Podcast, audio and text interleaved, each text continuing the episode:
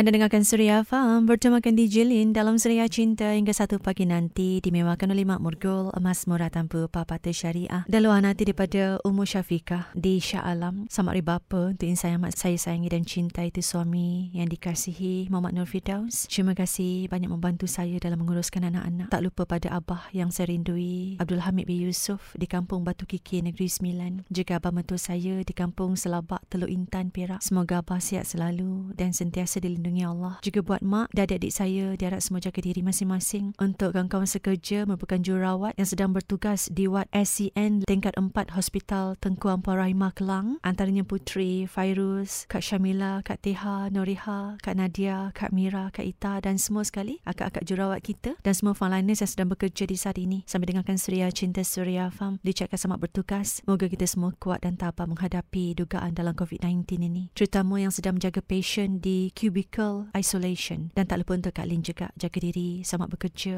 salam suria cinta untuk Kak Lin terima kasih love selalu gitu sampai kesalahan Kak Lin eh, sayang pada semua kakak jurawat di ward SCN tingkat 4 Hospital Tengku Ampuan Raimah Kelang tu yang sedang dengan suria cinta terima kasih banyak-banyak juga ada Anip sedang dengan suria di Felda Trolak Timur Perak teringin dengan lagu Kalamben di Lamu Rindu ditujukan untuk semua warga Felda Trolak Timur yang suka dengan suria cinta setiap malam layan perasaan di suria terima kasih dan salam daripada Azmi di Johor Baru katanya Hai DJ Lin, saya addicted to Surya Cinta. Semenjak jadi bapa tunggal kepada tiga orang anak, rasa macam fobia nak ada pasangan. Selepas saya memberikan rumah tangga pada tahun 2002, namun hanya bertahan selama 11 tahun sahaja. Sabarlah Azmi, itu dugaan dalam hidup awak kan? Setiap pertemuan ada perpisahan, tapi setiap perpisahan pasti akan menciptakan satu pertemuan yang baru. Ha, itu kita kena fikirkan dari sudut yang positif. Eh? Jadi jangan terus dibayangi dengan kegagalan yang pernah terjadi dalam rumah tangga yang pernah awak lalui di satu masa Siapa tahu selepas ini rumah tangga kali kedua yang bakal dibina suasananya jauh berbeza dengan yang pertama. Malahan lebih bahagia lagi dengan hadirnya wanita yang lebih menghargai diri awak, yang lebih mencintai diri awak, yang dapat menjaga awak waktu susah dan senang, waktu sakit dan sihat dan menemani hidup awak hingga akhir hayat insyaAllah. Jadi teruskan perjuangan Azmi. Jangan tutup pintu hati, buka-buka pintu hati tu. Ya? Eh? Rindu akan Azmi temui cinta yang baru. Terus dengarkan Suria Afak.